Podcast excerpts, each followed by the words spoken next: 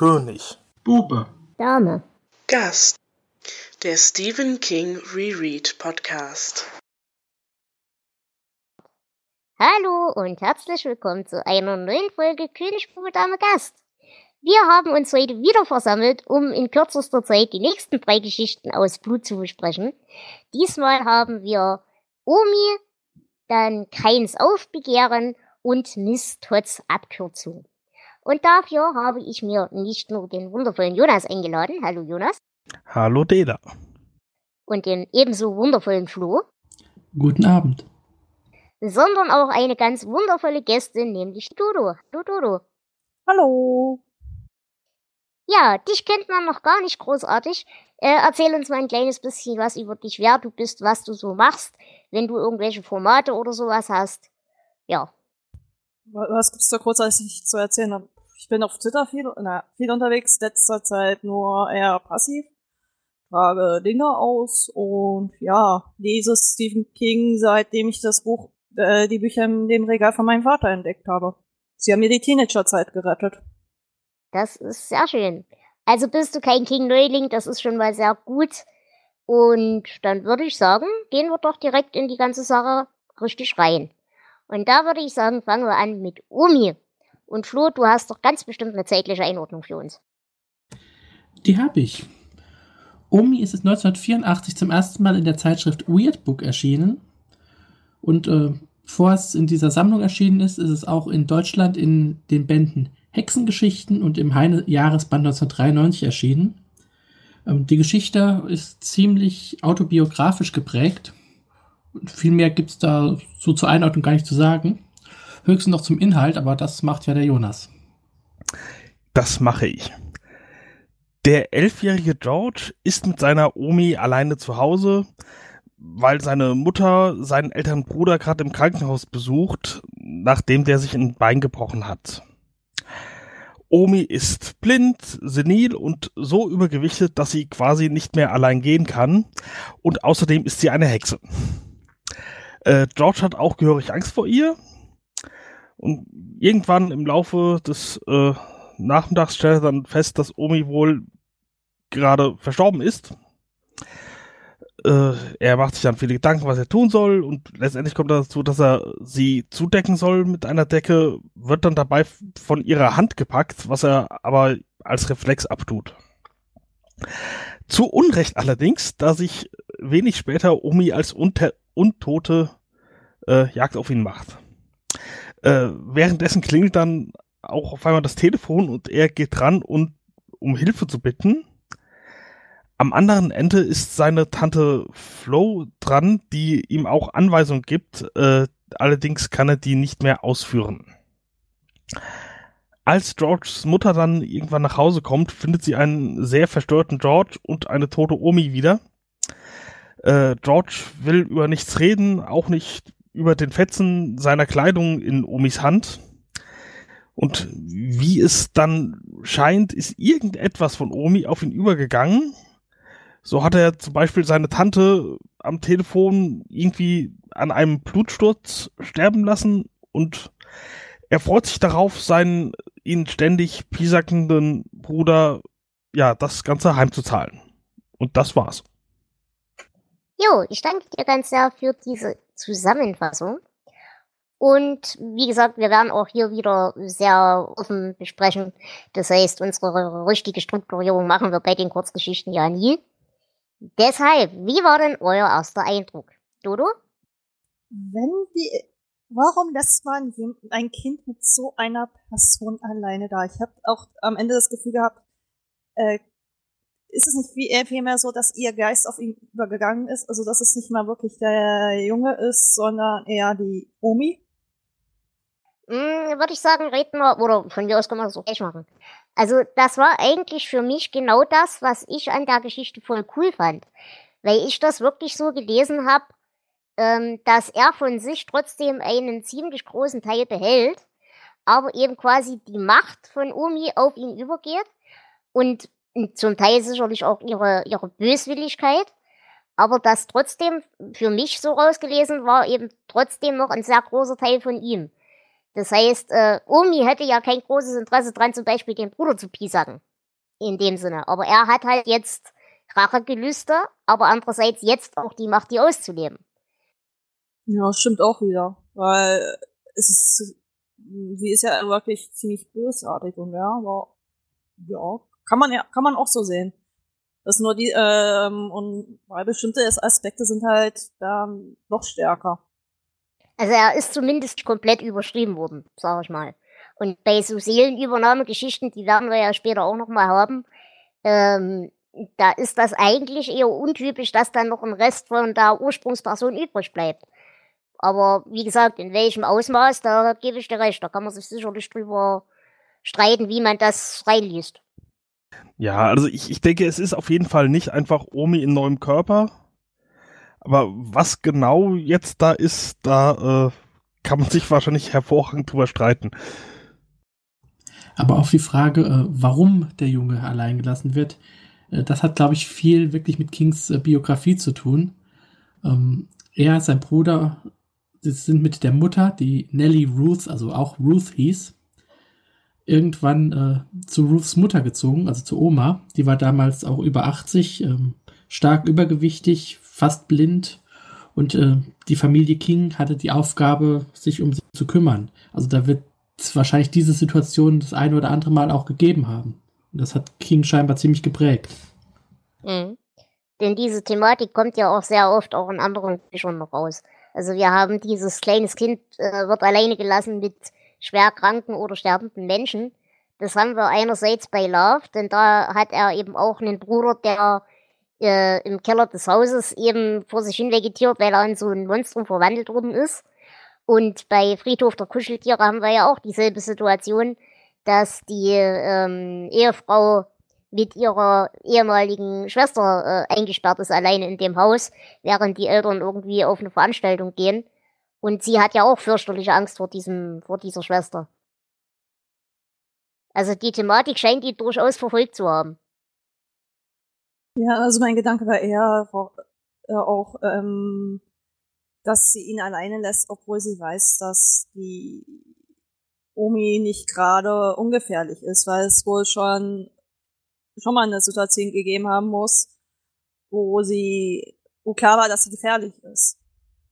Genau, also nicht nur dieser äh, des Krankseins und das, die könnte jetzt sterben, sondern vor allem die, die Familie weiß, das ist eine Hexe und die wird anderen gefährlich und dann das Kind damit alleine zu lassen, da gebe ich dir nochmal recht, auf, auf jeden Fall. Also meine Pauschalantwort wäre natürlich, weil es ansonsten keine Geschichte gäbe. Aber vielleicht ist es auch ein bisschen billig. Ja, das passiert bei manchen Sachen, wo man so denkt, okay, ja, es ist bloß passiert, damit die Story weiterkommt.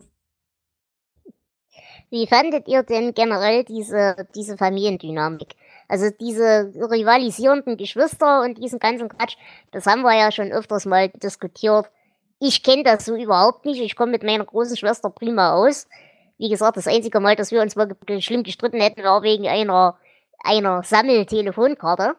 Aber ansonsten komme ich mit meiner großen Schwester prima klar. Ähm, aber ich fand die, die Familiendynamik, die hier beschrieben wird, ganz nett. Eben mit diesen Geschwistern der Mutter, die ja ihr mehr oder weniger die komplette Verantwortung aufladen. Und ähm, andererseits eben hier auch wieder die, die zwei Brüder, die sich nicht verstehen und so. Das fand ich eigentlich ein ganz hübsches Charakterbild. Ja, das stimmt. Also ich kenne eine ähnliche Situation. Meine Oma war auch über zehn Jahre ein Pflegefall, wurde auch zu Hause gepflegt von meiner Tante, die, die das aber von sich aus quasi angeboten hat. Und die hat auch vorher schon im gleichen Haus gewohnt. Äh, und das, diese Streitereien mit älterem Bruder und auch äh, der quasi das Vertrauen missbraucht, wenn man ihm da was erzählt oder so, auch das ist mir nicht ganz unfremd. Also ich, ich mochte die Familiendynamik eigentlich schon. Ähm, tatsächlich hat mich hier bei der Geschichte am meisten äh, der übersinnliche Aspekt gestört.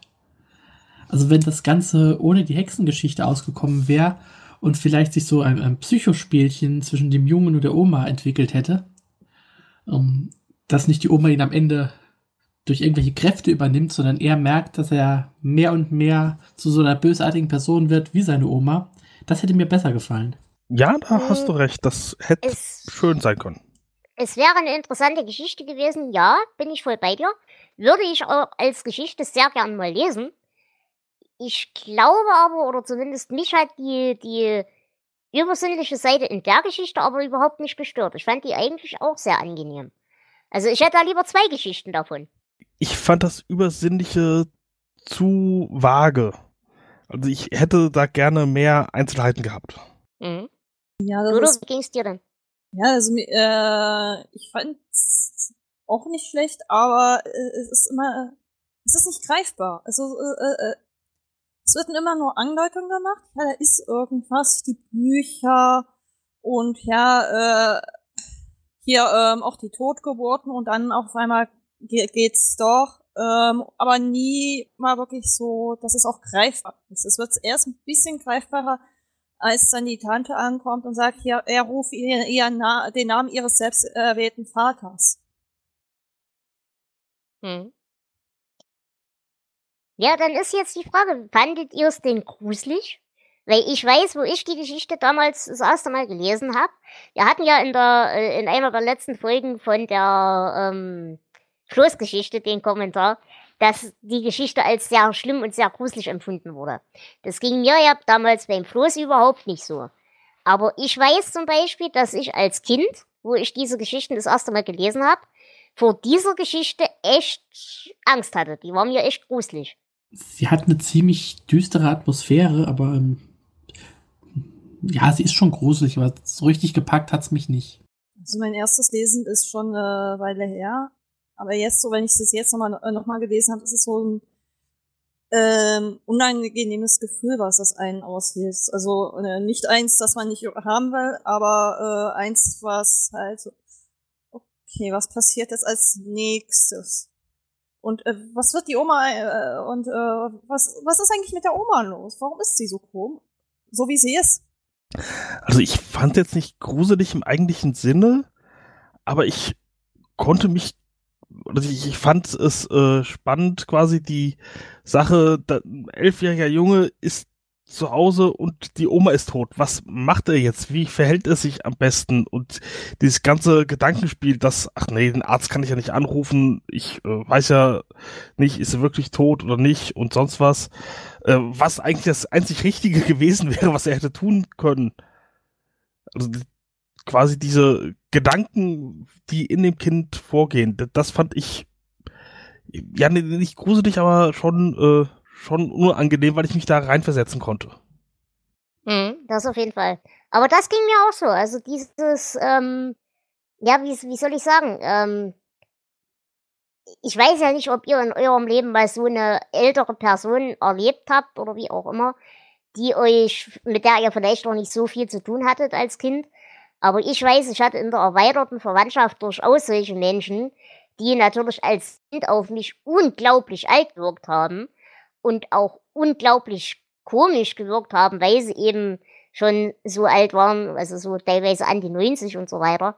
Und äh, auch natürlich entsprechend schon so aussahen und auch, ich sag mal, geistig die eine oder andere Fähigkeit eingebüßt hatten. Und wenn man sich dann eben zwangsweise beknuddeln lassen müssen, das war schon gruselig. Ja, da verstehe ich schon gut, was du meinst. Ähm, ich glaube, das, das kennen die meisten Leute, solche Situationen. Äh, manchmal auch tatsächlich aus dem Familienumfeld. Ähm, es gibt ja dann oft, wenn man klein ist, noch sehr alte Verwandte, an die man sich nur noch so zurückerinnert, weil sie dann irgendwann gestorben ist, als man noch sehr klein war. Ähm, das hinterlässt schon ein komisches Gefühl.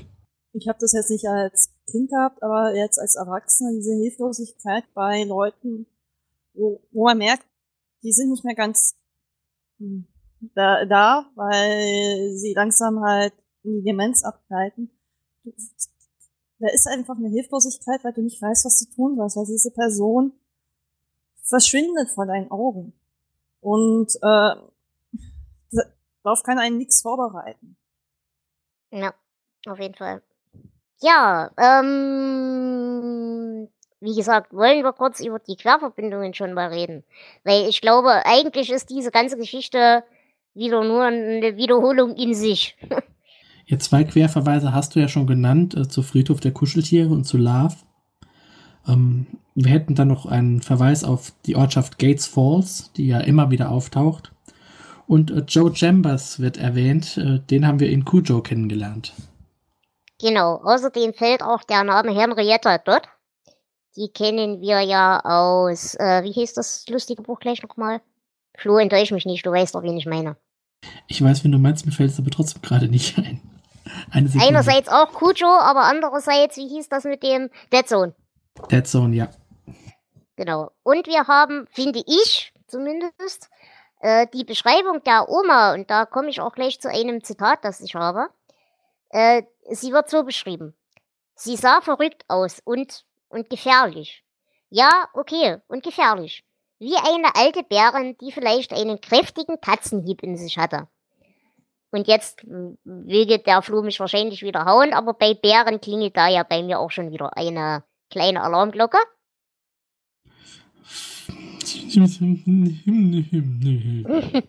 Nein. Ich wollte es nur erwähnt haben. Also wenn man wollen würde, könnte man ja. da auch wieder eine Turmanspielung reinlesen. Und wir haben natürlich eine Anspielung auf ähm, die Bücher, nämlich äh, das Buch des Wurms, ähm, was wir ja in nicht Brennmus Salem, sondern Briefe aus Jerusalem. Genau, Briefe aus Jerusalem. Äh, da kommt dieses Buch auch schon mal vor. Ja, das Ganze ist ja auch äh, sehr an Lovecraft angelehnt und an den gibt es auch ein paar Querverweise.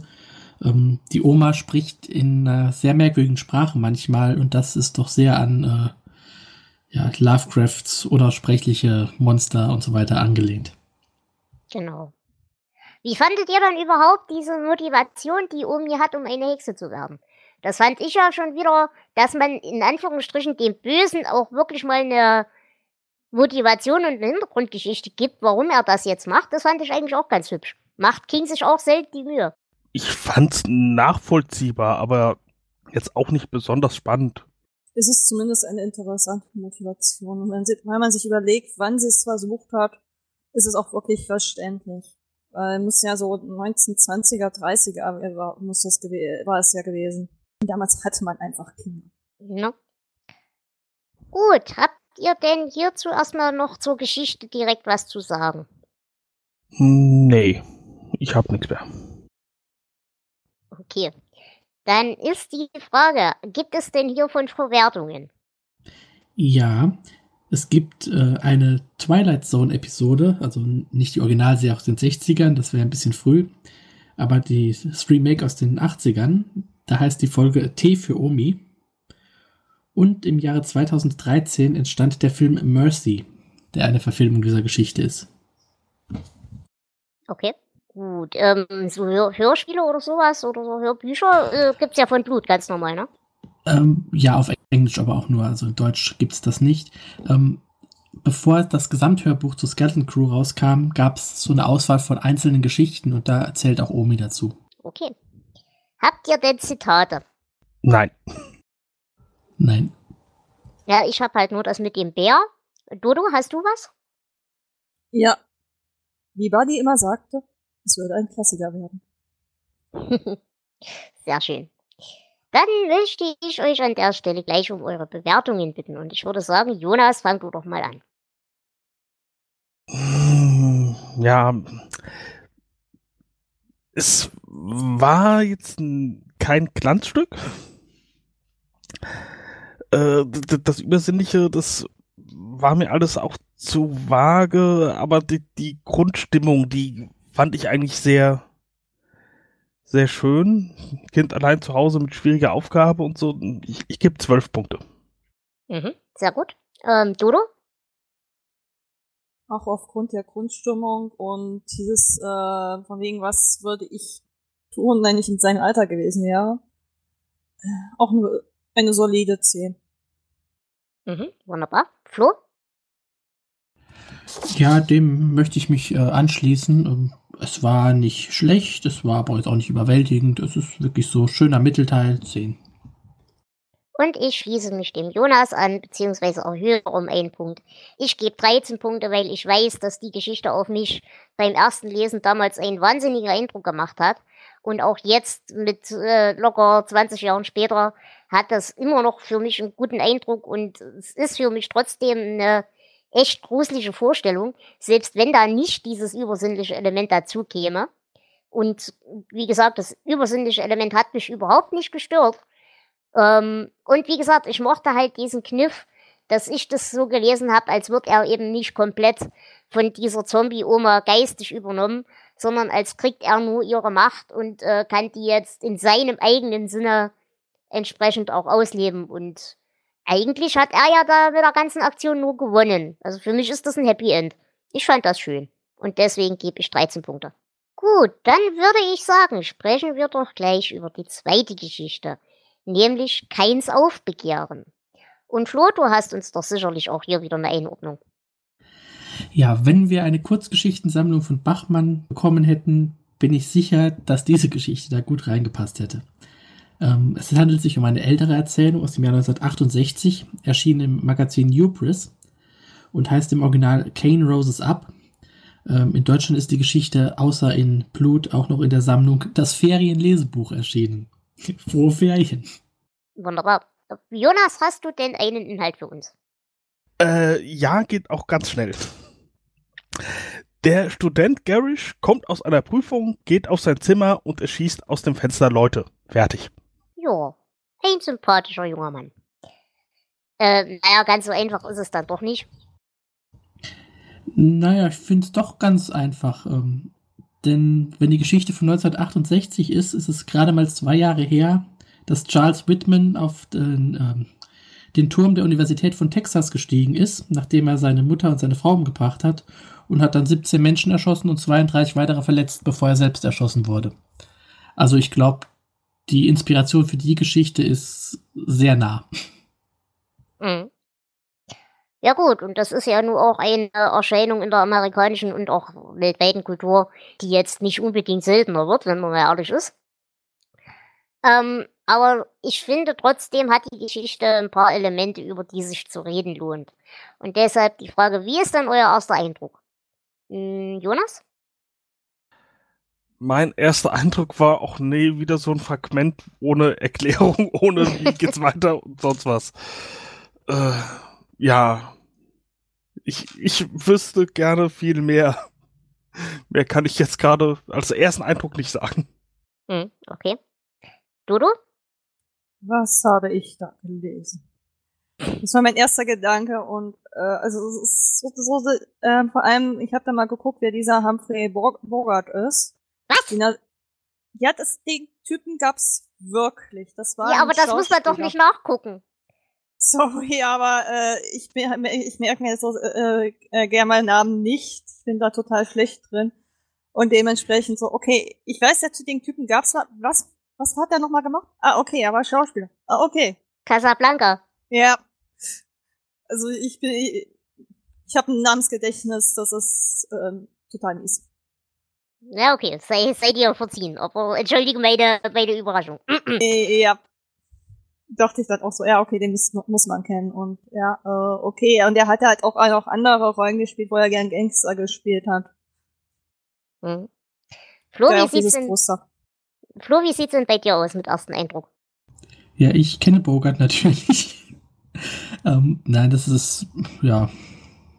Ich dachte, juhu, ich hatte so viel Spaß an Amok. Zum Glück ist das hier kürzer. Also, ähm, ja, ich habe eigentlich recht schnell gemerkt, äh, na gut, ich kannte die Geschichte ja vorher, aber recht schnell gemerkt, wo es drauf hinausläuft und ähm, ich war froh, dass es dann auch schnell vorbei war. Mhm. Ja, da bin ich komplett auf eurer Seite. Wie gesagt, das ist halt im Prinzip eine kürzere Version und eine in meinen Augen unsympathischere Version von Amok. Denn äh, wenn du Garish mit dem, mit dem Kerl aus Amok vergleichst, der hat halt so überhaupt nichts an sich, finde ich. Also bei dem anderen konnte ich mich ja wenigstens drüber aufregen, aber der ist ja einfach nur doof. Also, ich finde der Vergleich mit Amok, außer dass jemand bewaffnet in einem Bildungs, in einer Bildungseinrichtung ist, gibt's da wenig Parallelen. Klar, das- Grundsetting ist richtig, aber man, man bekommt ja nichts über die Beweggründe mit oder warum er das überhaupt tut. Deswegen fand ich auch äh, bei der im, äh, bei der Recherche so seltsam, dass da so oft drauf verwiesen wurde. Ich finde das nämlich gar nicht so vergleichbar. Darf ich dich fragen, äh, fändest du es besser, wenn man mehr über die Hintergründe mitbekommen würde? Also wenn die Geschichte in die Länge gezogen werden würde? Ja, ich möchte gern wissen, warum er das tut und was dann mit ihm passiert. Ich hätte es gern komplett. Ja, wir verstehen das. Äh, ich bin ganz froh, dass es nicht so ist, aber ich verstehe das, was du meinst. Aber ich muss auf der anderen Art wieder sagen, die, die Parallelen zu Amok, die sehe ich schon, weil einerseits er führt ja so seinen ganzen äh, Bibelmonolog, sage ich mal, über Kain und Abel, was halt auch die entsprechende namensgebende Idee ist dahinter. Und eben, ja, wie soll ich sagen, dieses Gefühl des Abgehängtseins, dieses Gefühl des, mir hat ja eigentlich keiner mal richtig beigebracht, wie es richtig funktionieren sollte. Und dann erwarten die alle von mir, dass ich funktioniere und so weiter und so fort. Und das hatten wir ja bei Amok genauso. Und eben auch diese Anleihen von Familien, Elend und Scheiß und Gedöns. Das hatten wir ja auch. Und natürlich wird hier halt auch äh, die direkte Verknüpfung geschlossen durch Pigpen. Pigpen war auch bei Amok dabei? Yep. Ah, okay. Das äh, wusste ich jetzt nicht mehr. Aber äh, diese Familiengeschichten-Dings da, die habe ich scheinbar komplett überlesen. Da ist mir jetzt da nichts aufgefallen in der Geschichte. Ich glaube, das Einzige, was erwähnt, ist, dass er das Gewehr von seinem Vater geschenkt bekommen hat. Ja, es bleibt sehr blass. Das hat natürlich damit zu tun, dass die Geschichte halt auch wirklich sehr kurz ist. Aber ähm, ich bleib dabei. Viel länger hätte ich es auch nicht gewollt. Ähm, wo du eben den Namen angesprochen hast. Ähm, Im Original heißt es ja Kane Roses Up. Das äh, kommt von einer amerikanischen Redewendung, äh, to raise Kane, was ungefähr so bedeutet, sowas wie Ärger machen. Mhm. Okay. Der Typ ist einfach äh, sehr allglatt. Also der ist, der Junge äh, ist perfekt. Also er ist super in der, er scheint super in der Schule zu sein. Er, äh, sein Zimmer scha schaut aus, als wäre äh, der perfekte Soldat. Also alles schön ordentlich, kein Chaos, nur ein einziger, äh, nur dieses Brust als Wandschmuck. Ähm, und dann schmuggelt er einfach eben mal eine Waffe rein. Okay. Naja, ich komme vielleicht an der Stelle mal ein bisschen auf die Symbolik. Weil, wie gesagt, er lässt sich ja zu einem großen Teil darüber aus, über diese ganze Kain- und Abel-Thematik. Und ähm, in der Hinsicht finde ich, wenn du den Bogen schließt, okay, er ist eben der eigentlich gute Schüler und er ist eben eigentlich derjenige, der Chancen hat, das Ganze relativ gut zu wuppen und so weiter und so fort. Aber es geht halt in dieser ganzen Geschichte, wird eben so angedeutet, diese ganze Thematik von Leistungsdruck und Angst und Heuchelei, die eben in diesem ganzen Universitätsleben so vor sich geht und so weiter. Und jeder ist sich selbst der Nächste und bla. Aber andererseits wieder diesen Kontrast zu schließen, von wegen, eigentlich sind das ja meine Leidensgenossen, aber statt dass ich was am System, in Anführungsstrichen, ändere, und ähm, bleiben wir jetzt mal bei der Kain- und Abel-Thematik. Ähm, Kain erschlägt ja seinen Bruder Abel, weil er eben, äh, ja, Gott hat Abel vorgezogen, weil er das richtige Opfer gebracht hat. War Und- Bitte? Ja, er war einfach gesagt eifersüchtig und äh, Genau. wusste sich nicht anders auszudrücken. Und auch Genau. er, er weiß nicht, wie er sich ausdrücken soll, weil er anders als hart zu sein. Und naja. Naja, und ich, was ich halt da reinlese, ist eben dieses, natürlich äh, gehen wir eben nicht auf unseren Gott und das System, das uns dazu zwingt, zu diesem ganzen Leistungsdruck und der ganzen Angst und der ganzen Heuchelei und dem ganzen Mitspielen, sondern nein, es ist ja viel einfacher, einfach unseren Bruder, unseren Leidensgenossen, unsere Mitschüler, wie auch immer zu töten und dafür verantwortlich zu machen, dass die Scheiße schief läuft. Und unter dem Aspekt fand ich eigentlich die, diese Symbolik ganz nett. Muss ich ganz ehrlich gestehen. Und ich will an der Stelle noch einen ganz kurzen Hinweis geben. Äh, immer wenn ich über irgendwelches Bibelzeug in King-Geschichten rede, guck doch mal beim Offenbart-Podcast rein. Der ist gelegentlich ganz lustig. Ich weiß nicht, ob sie zu der Thematik schon mal was gemacht haben, aber da kann man immer mal reinhören, wenn man sich für sowas interessiert. Jonas? Ja, also ich habe diese äh, ganze Sache von wegen, er äh, kommt mit dem Leistungsdruck nicht zurecht oder hätte irgendwie was oder käme nicht nach und so gar nicht so gelesen, weil er sagt zwar, er glaubt, er wäre auch durchgefallen, aber irgendwie hatte ich den Eindruck, da ist einer von den Menschen, die immer sagen, äh, ja, ist scheiße gelaufen und dann kommen sie doch mit der Eins raus. Kann ich ganz kurz einhaken an der Stelle? Ja, gebe ich dir vollkommen recht. Aber es ändert ja nichts an der Tatsache, dass er eben trotzdem einer von denen ist, die fürchterliche Angst haben, wenn ich einmal versage, bricht alles zusammen. Deswegen gibt er sich ja so riesige, große Mühe, nicht zu versagen und der perfekte Soldat und so weiter zu sein. Ja gut, mag sein, aber ich frage mich halt, wenn es dann während der ganzen Zeit funktioniert, was ja in meinen Augen tut, warum kommt er dann sogar noch vor der Klausur auf die Idee, sein Gewehr da schon passend äh, klar zu machen? Ja, weil wie gesagt, das geht ja, das ist ja eine systemische Frage, finde ich. Es geht halt nicht darum, bin ich jetzt ein Versager und versaue ich es oder versaue ich es nicht, sondern will ich noch dieses ganze Spiel mitmachen, will ich mit der Angst leben, auch wenn es diesmal geklappt hat, dass es beim nächsten Mal eben nicht mehr klappt, äh, dann ändert die eine Klausur nichts mehr dran, sondern dann ist es eine Frage des Systems. Bloß er entscheidet sich ja nicht, das System zu bekämpfen, sondern er entscheidet sich einfach dafür, wild um sich zu schlagen bzw. zu schießen und eben seine Brüder zu töten, statt seinen Gott, das System. Ja, okay. Ich kann es nicht nachvollziehen, aber ich kann äh, verstehen, was du meinst. Okay. Und ich glaube, dass äh, so äh, bei der Menge an Munition, die er sich besorgt hat, der wird wahrscheinlich auch niemand gewesen sein, der ähm, der irgendwas in Zufall überlässt. Also wenn es so in jemanden in Wirklichkeit geben würde, der das wäre äh, der wäre ein Planungsfreak. Ja, auf jeden Fall. Gut, dann reden wir doch mal ganz kurz über die Bogart-Symbolik. Und äh, genau das ist nämlich für mich, glaube ich, auch wieder so ein Punkt, weshalb ich diese Lesart so habe, wie ich sie habe. Denn Bogart ist ja in all seinen Dingen einerseits zwar der Held, aber er ist immer ein gebrochener Held. Und äh, wenn er eben nicht der Held ist, dann ist er halt direkt einfach der Bösewicht.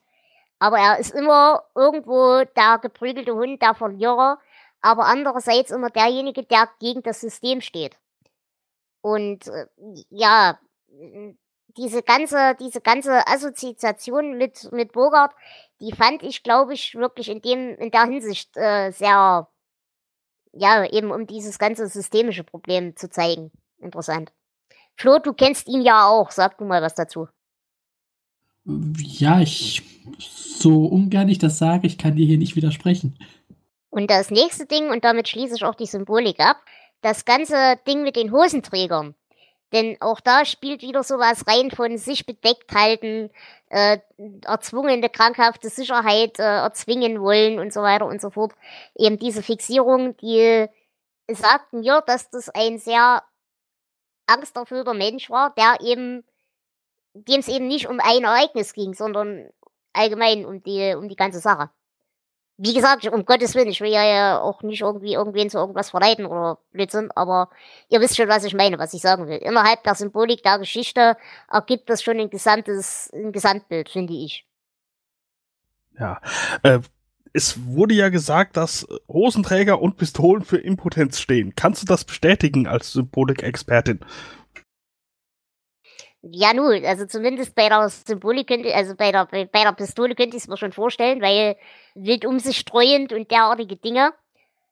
Äh, und wir haben ja zum Beispiel auch beim Turm wieder ähm, die äh, Abtreibungs-Vergewaltigungsszene mit den Pistolen. Da ist schon was Falsches dran, da würde ich schon durchaus mit, mitgehen. Inwiefern man da die Hosenträger mit reinrechnet, würde ich jetzt nicht unbedingt. Aber wie gesagt, das Zwanghafte, die Hosen nicht fallen lassen, kann man da auch schon wieder reinlesen, wenn man da ein bisschen Wert drauf legt, glaube ich. Heißt das, die Revolvermänner sind alle impotent? Spätestens nach dem ersten Unfall, ja. Und wie pflanzen die sich dann fort? Aber egal, lassen wir das. Das kann ich dir erklären, wenn wir den Turm weiterlesen. Okay, dann verschieben wir das auf da. Hosenträger haben übrigens also jetzt als Traumsymbol äh, die Bedeutung von Spannung, aber auch äh, das Aufrechterhalten von Moralvorstellungen. Also es kann schon tatsächlich so ein bisschen passen, ja. Okay. Ähm, Dodo, hast du noch irgendeine Symbolik reingelesen, die wir übersehen haben? Auf jeden Fall hat, äh, hat er sein Vater, was Waffen betrifft, Geschmack. Also weil Rhinos Griff ist nicht, ist ein, doch ein sehr schönes Holz. Sehr schön. Aber da ke- kennst du auch nicht irgendwie eine Zuschreibung oder irgendwas. Mm, Nee, also ich beschäftige mich nicht, lieber nicht mit Waffen. okay. Also ich, ich habe mal nachgeguckt, ich habe dieses Kaliber auf die Schnelle nicht finden können. Dieses 352er Magnum. Ich habe nur ein 325er Magnum gefunden, was es wohl gibt als Gewehrmunition. Hm, ist auch interessant. Gut, habt ihr denn für diese Geschichte Zitate? Dodo? Sekunde. Guter Gott, essen wir gleich. Okay. Jonas? Ja, sagte Garish. Das war meine letzte Prüfung. okay. Flo? Nein, ich habe nur sehr, sehr viele Verwertungen. Gut, dann möchte ich ein langes Zitat vorlesen. Gott wurde wütend auf Kain, weil Kain glaubte, Gott wäre Vegetarier. Sein Bruder wusste es besser. Gott schuf die Welt nach seinem Bilde, und wenn man die Welt nicht frisst, wird man selbst von der Welt gefressen. Also sagt Kain zu seinem Bruder, warum hast du mir das nicht gesagt? Und sein Bruder sagt, warum hast du nicht zugehört? Und Kain sagt, okay, jetzt höre ich zu. Und dann macht er seinen Bruder alle und sagt, hey Gott, willst du Fleisch? Hier ist es. Willst du Roastbeef oder Rippchen oder Abelburger oder was? Ja, die- diese Geschichte fand ich auch recht nett. Ja, sehr nett. Okay, ich habe ähm, auch noch eins. ja. Rodins Handfläche war trocken, die Haut rau. Rodins die Hand zu schütteln war, als würde man einem Pfund Salz die Hand schütteln. Okay, das ist auch schön. Gut, ähm, Querverbindungen haben wir ja gerade schon geklärt. Also auf jeden Fall deutlich mit Amok durch Pigpen. Und wie gesagt, thematisch kann man sich da sicherlich drüber streiten, aber zumindest durch die eine Person hast du auf jeden Fall die klare Verbindung. Andere Querverbindungen sind mir ja nicht aufgefallen. Ging es euch da anders? Äh, nein, wobei ich das nicht als dieselbe Person ansehen würde. Ähm, Pigpen ist ja eine Figur aus den Peanuts. Ich denke, das ist einfach nur ein zufälliger Spitzname. Ähm, dass es natürlich in diesen beiden Amok-Geschichten auftaucht, ist natürlich jetzt ähm, ja passend, aber Hm, äh, da würde ich aber gar nicht mitgehen. Ich würde schon denken, das ist der, der ist dann halt nur ein paar Jahre älter. Ich meine, das ist jetzt hier auf dem College, vorher war es auf der Highschool. Auf der Highschool, das Ding hat er ja überlebt. Kann ich mir schon vorstellen, dass das dasselbe ist. Ich hätte noch Verbindungen zu Duddits. Und zwar äh, gibt es in beiden Geschichten eine Figur, die Biber genannt wird. Okay. Dann äh, ist er ja diese Porzellanfigur von Roder Stenker als Karikatur auf einem Toilettensitz, glaube ich. Und auch bei Duddits gibt es dann äh, einen Toten, der wie in Denkerpose auf einer Toilette sitzt. Dazu kommt, dass das alles mit dem Jagdausflug äh, anfängt und halt, dass auch eine Jagdwaffe ist, ein Jagdgewehr. Mhm. Wobei ich die Sache mit äh, Bieber aufklären kann. Ähm, es gab in den 60er Jahren eine sehr bekannte amerikanische Comedy-Serie, Leave It to Beaver, wo der Hauptcharakter, ein kleiner Junge, eben diesen Spitznamen Bieber hatte. Und äh, das ist etwas, worauf King sich ab und zu mal bezieht. Ja, okay. Okay. Gut, äh, Flo, du hast gesagt, du hast ganz viele Verwertungen. Dann fang mal an. Ja, ich habe extra nochmal nachgeschaut. Ähm, ich wusste, dass es von 1999 ein Dollar Baby gibt. Und ich hatte gelesen, dass ein weiteres in Planung ist. Ähm, nicht nur ein weiteres. Also es gab 2010 gleich zwei weitere. Und dann 2013 nochmal eins. Und 2017 und 2018. Also die Geschichte von jemand, der aus seinem Fenster in der Uni schießt, scheint sehr beliebt zu sein bei jungen Filmemachern. Ja, wie gesagt, das ist halt auch eine Thematik, die ja mittlerweile umso mehr den Zeitgeist trifft, nicht? Ich meine, es gibt nicht umsonst ein Lied, was oh, gut, es beruht auf einer anderen Story, aber ähm, ähm, es ist ähnlich ähm, sehr erfolgreich war. Also so von den Boomtowners, das ist das einzig wirklich bekannte Lied von denen. Ähm, I Hate Mondays heißt es, glaube ich. I don't like Yep. Mondays. Ja, I Don't Like Mondays, genau. Thematik Genau. ähnlich. Gut, gibt's noch Ergänzungen? Ansonsten würde ich euch noch eure Bewertung fragen. Flo, fang du doch mal an. Ja, ich habe mal nachgeschaut, was ich Amok gegeben habe, weil ich wusste, ähm, mehr geben kann ich hier nicht. Das waren damals nur vier Punkte und ich glaube, dabei bleibe ich auch. Also es hat mich einfach nicht gepackt. Okay, Dodo? Das Set bei der Geschichte ist ähm, auch schwer.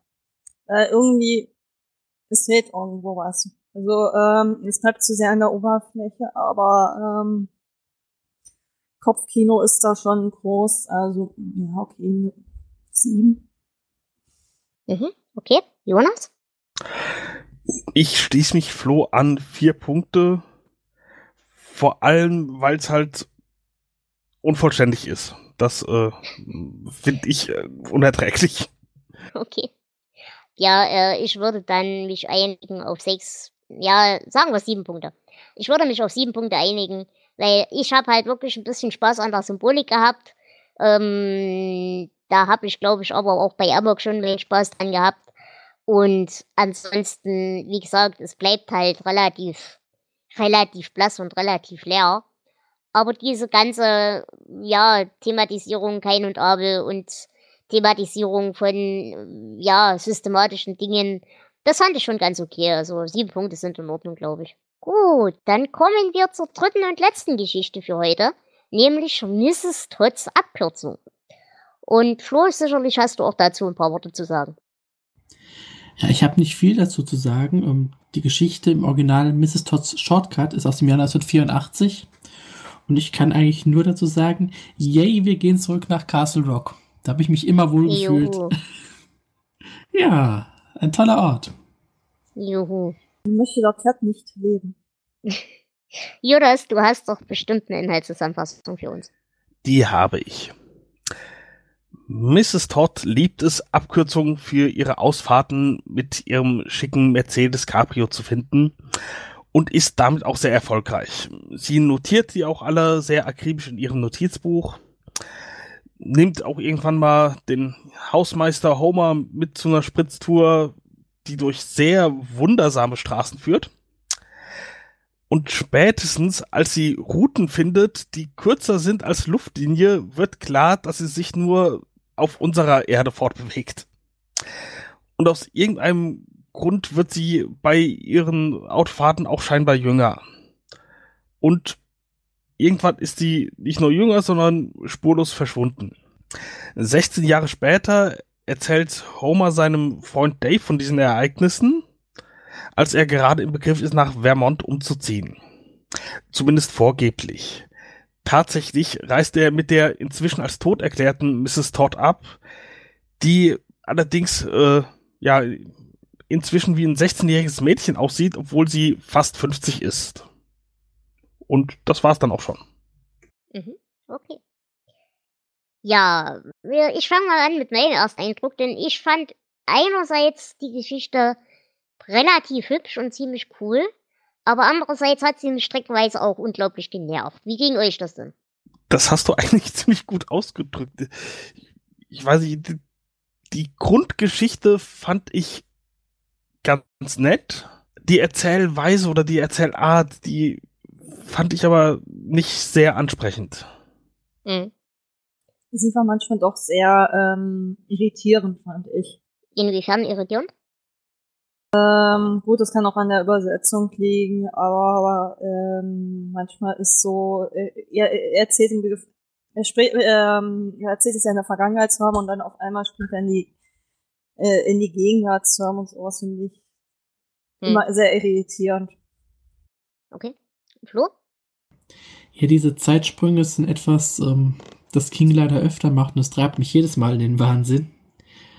Ähm, ansonsten finde ich die Idee eigentlich sehr schön. Es ist so, so eine ganz klassische Geschichte. Wir haben hier kein großes Monster oder irgendwas. Wir haben keine psychologisch schweren Themen. Es ist eine schöne ja, Twilight Zone-Geschichte wieder.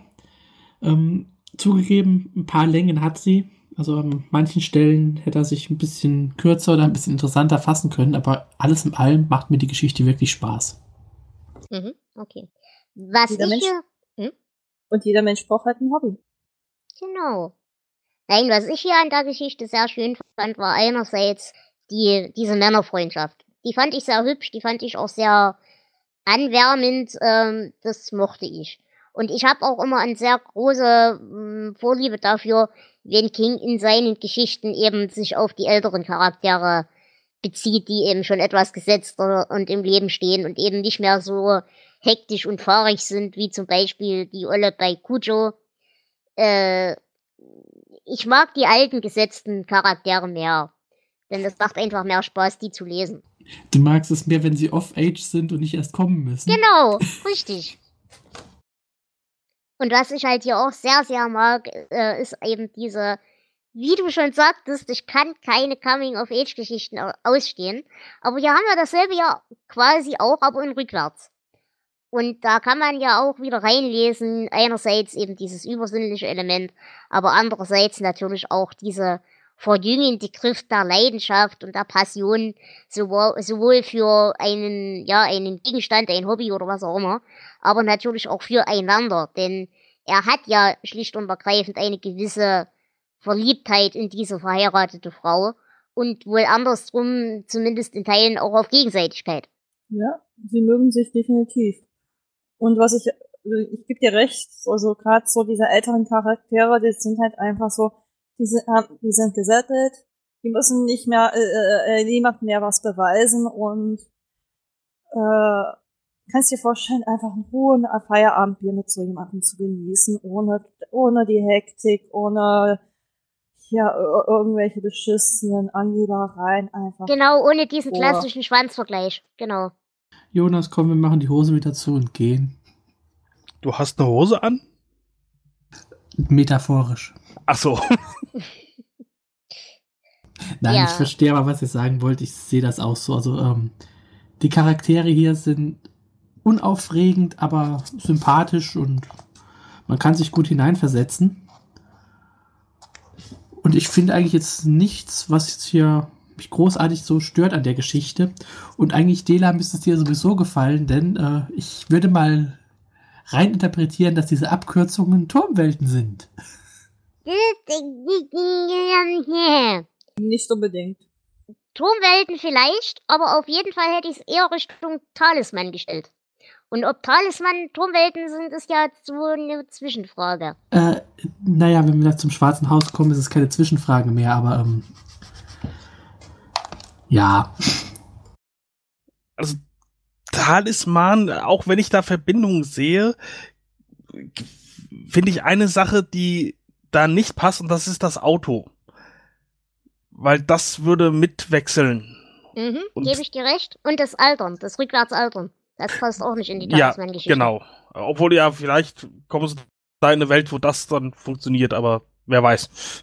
Aber das Rückwärtsaltern klappt zum Beispiel ja, naja, wobei. Rückwärtsaltern hatten wir im Turm auch noch nicht. Wir hatten nur sterben und dann wieder lebendig sein. In anderer Form. Aber was hat Jake gesagt? Es gibt mehr Welten als nur diese. Dementsprechend. Und äh, die Welten können sehr seltsam werden, auch beim Turm. Das ist richtig. Ich überlege noch gerade wirklich an Referenzpunkten, ob wir haben nur tot sein und dann wieder da sein. Aber rückwärts altern, aber derselbe Mensch hatten wir noch nie. Wer sagte, dass es derselbe Mensch ist, der da wieder rauskommt? Hm, Das ist ein guter Punkt, ja. Aber wo hat sie dann das Auto her? Ja, das wechselt ja nicht wie beim Talisman. Ah nein, das ist Nee, aber dann alles, müsste sie ja, Ja. müsste ja die, die, die, der, der anderen das Auto geklaut haben, damit der neue Mensch aus der anderen Welt. Du verstehst schon, was ich meine. Ja, das gibt die Geschichte überhaupt nicht her. Das ist alles komplett äh, hineininterpretiert. Ähm, ich denke aber, wo wir gerade bei Auto und anderen sind, ähm, ich sehe hier eine Verbindung zu der Buick, den wir auch noch nicht besprochen haben. Ja. Und der auch eindeutig eine Verbindung zum Turm hat. Genau, und deswegen äh, sehe ich auch hier die Verbindung ziemlich offensichtlich. Genau. Und ansonsten haben wir natürlich, wie gesagt, die Verbindung mit Castle Rock, das wir ja schon aus Dead Zone kennen, das wir aus Cujo schon kennen und so weiter und so fort. Und der Talisman, da äh, habe ich doch einen äh, konkreteren Querverweis, und zwar die Weiden, die nach äh, den zwei im Auto greifen. Ja, und genau. im Talisman hatten wir ja auch äh, Bäume, die sich äh, den Jungen greifen wollten. Mhm. Ja, was mich an der Geschichte gestört hat, leider, leider, leider. Ich fand die Idee fantastisch. Ich habe da wirklich Spaß dran gehabt. Ich habe auch mit den Charakteren den Spaß gehabt. Aber diese ganze Detailverliebtheit und wie sie dann die Straßenkarten erklärt und der ganze Blöd, es ging mir so auf die Nerven. Ja, schon, das hätte man strecken, äh, äh, kürzen können. Die Strecken hätte man kürzen können, das hat sie ja versucht. Ja, aber sie ist dann doch sehr detailverliebt. Na gut, äh, reden wir ganz kurz über die Symbolik. Äh, gibt nicht viel. Er vergleicht aber Miss Todd mit der Göttin Diana, der Göttin der Jagd und natürlich dadurch auch Freiheit, Ungebundenheit, bla blub. Und natürlich auch, wie gesagt, was ich schon erwähnt habe, dieses, diese Idee des Rückwärtsalterns, einerseits das übersinnliche Element daran und andererseits eben diese Verjüngung durch das zu tun, was man liebt, äh, wen man liebt, wie auch immer, kann man da, glaube ich, auch noch reinlesen. Ähm, King hat in seinen Anmerkungen auch behauptet, äh, dass seine eigene Frau als Inspiration für Mrs. Todd, äh, für Miss Todd herhalten musste, weil die auch immer gerne nach Abkürzungen sucht. Und er hat die Geschichte ursprünglich, das hatte ich eben gleich erwähnt, in einer Frauenzeitschrift veröffentlicht, in Redbook. Ähm, drei andere Frauenmagazine haben die Geschichte abgelehnt. Zwei haben das begründet mit der Textzeile, äh, dass sich eine Frau am Schenkel hinunterpinkelt, wenn sie sich nicht hinsetzt. Das äh, wollten die nicht abdrucken. Gut. Ja, ähm, habt ihr denn für diese Geschichte Zitate? Habe ich tatsächlich. Dann sprich. Ja, wenn es mir die ganze Zeit Spaß machen würde, hinter dem Steuer zu sitzen, würde ich nach Verlängerung suchen, sagte sie, und das brachte mich zum Lachen. Dodo? Nee. Okay. Flo? Natürlich nicht. Äh, ich muss mich aus der letzten Folge korrigieren, denn ich habe in der letzten Folge bei Floß behauptet, das Zitat, er legte mir den Arm um den Hals, was für Männer die einzige Möglichkeit ist, Zuneigung zu zeigen, weil die Welt sie ja nur Frauen küssen lässt. Äh, ich habe behauptet, das wäre aus des Floß, ist es aber nicht, es ist aus dieser Geschichte. Muss ich mich also an der Stelle kurz korrigieren. Hätte aber auch gut in das Floß gepasst. Ja, hätte gut reingepasst, aber ich wollte das der Ordnung halber, bevor wir böse Briefe kriegen, nochmal klargestellt haben. Und das zweite Zitat, was ich habe, es gibt nämlich keine endgültige Goldmedaille. Es gibt den Nullpunkt und die Ewigkeit und es gibt die Sterblichkeit, aber es gibt nichts Endgültiges. Und das fand ich als Gedanken sehr hübsch. Und das hätte ich jetzt auch als Zitat genommen. Entschuldigung. Kein Problem. Gut, äh, wie gesagt, Querverbindungen haben wir schon abgehakt, Symbolik haben wir auch schon. Wie sieht's Naja. denn mit Ver Querverbindungen, es gibt da schon noch ein paar. Sprich? Zum Beispiel die hier öfter erwähnte Town Road Nummer 3. Die wird auch in Kujo erwähnt. Das haben wir vorhin gar nicht genannt. Die wird in Omi erwähnt. Und später noch mal den Zeitraffer. Und zu Zeitraffer hat King ein Vorwort geschrieben, in dem er erklärt, was äh, mit Ophelia Todds Mann passiert ist. Der wurde nämlich von einer laufenden Windmühle getötet. Das ist aber keine Geschichte, die jemals geschrieben wurde. Das sagt King nur so. Okay. Interessante Idee. Nett. Gut. Gibt's denn hierfür Verwertungen? Äh, nein, hier gibt's nur das übliche Hörbuch. Okay. Dann bleibt mir eigentlich nur euch nach eurer Bewertung zu fragen. Und Dodo, fang du doch an. Auch wenn die Geschichte ihre Längen hat, aber äh, es, es, sie ist doch recht. Ich find's, ich find, fand sie witzig, also mir vorzustellen, dass jemand wirklich so so fanat ins Autofahren und ins Zeitsparen beim Autofahren ist, dass äh, er es zum Hobby macht, dass sie es zum Hobby macht, Abkürzungen zu suchen. Ich würde auch, äh, ich würde wieder ziehen gehen. Okay. Flo? Also von den drei Geschichten, die wir heute besprochen haben, hat die hier mir mit Abstand am meisten Spaß gemacht. Ähm, ich mag Castle Rock Geschichten ohnehin.